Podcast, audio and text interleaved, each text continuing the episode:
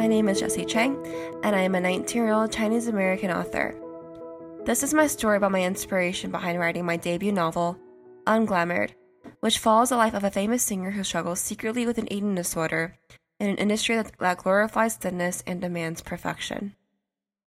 So, growing up, I always loved music. My younger brother and I used to put on concerts for our parents and even film our own music videos. And I was always the most confident when I sung. And I love the kind of joy that music brought into my life. So in the seventh grade, I told my mom I want to become a singer.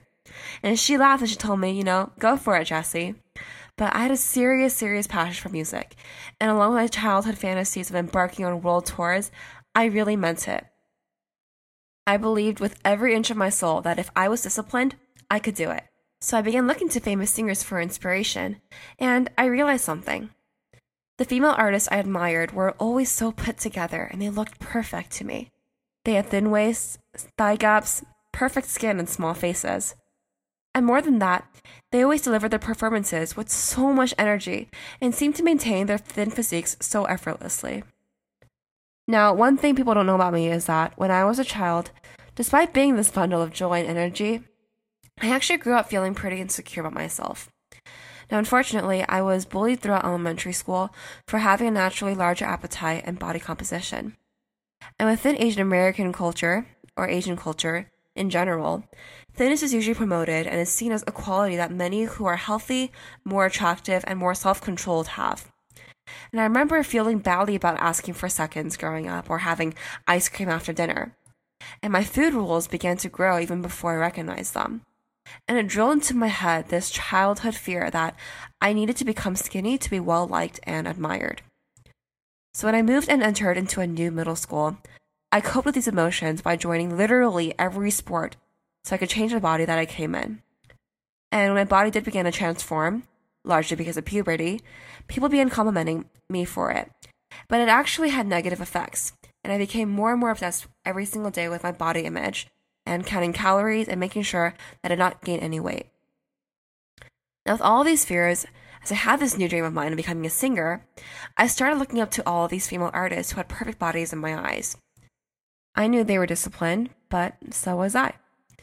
I falsely believed that, that unhealthy diets and overexercising were the correct measures I needed to take in order to reach my goal.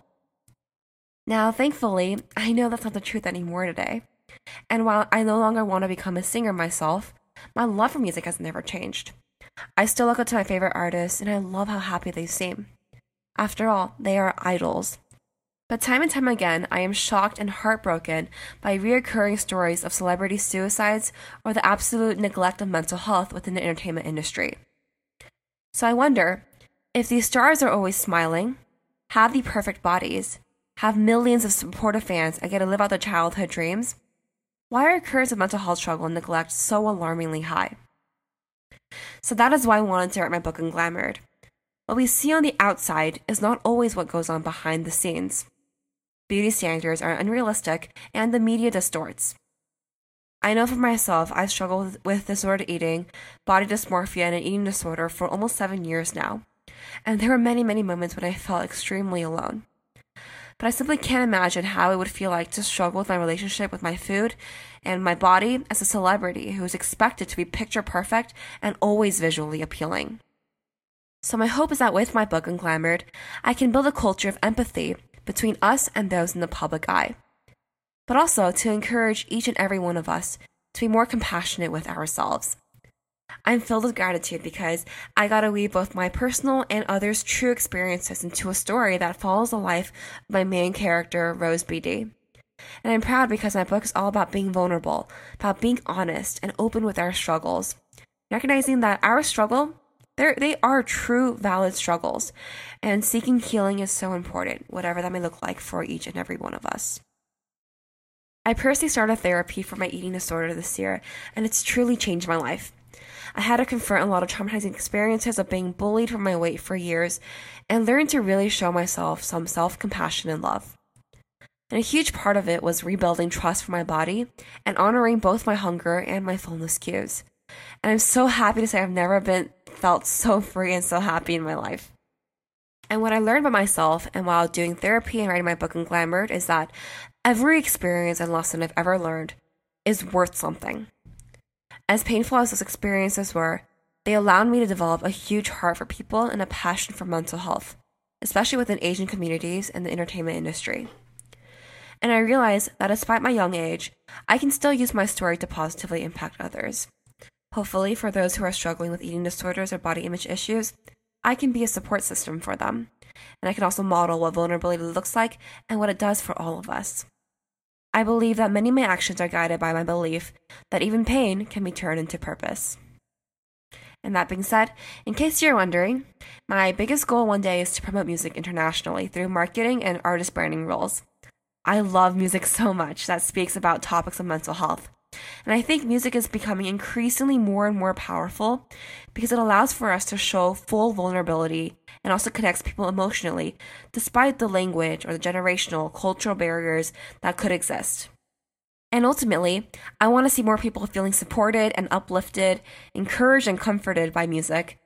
And I hope music can be that best friend for people when they are going through difficult times in their lives as well. So, for those of you who are listening today, I hope you remember that our struggles are valid and can be confronted. Your story matters, and even your pain can be turned into something that positively impacts others and changes lives. I would also love it if you join my reader community by purchasing your own copy of Unglamored on Amazon, and I hope the book makes you laugh, smile, and reflect. I hope this is encouraging. I am Jessie Chang, and this is my story. Thank you for listening. We all have a story to share and a voice that is meant to be heard, and we want to share yours. For more information and to get involved, visit storiesofinspiringjoy.com. Stories of Inspiring Joy is a production of Seek the Joy Media and created by Sydney Weiss.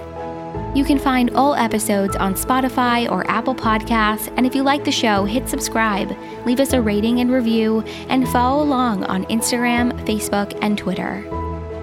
We're creating greater connection and community, one powerful story at a time.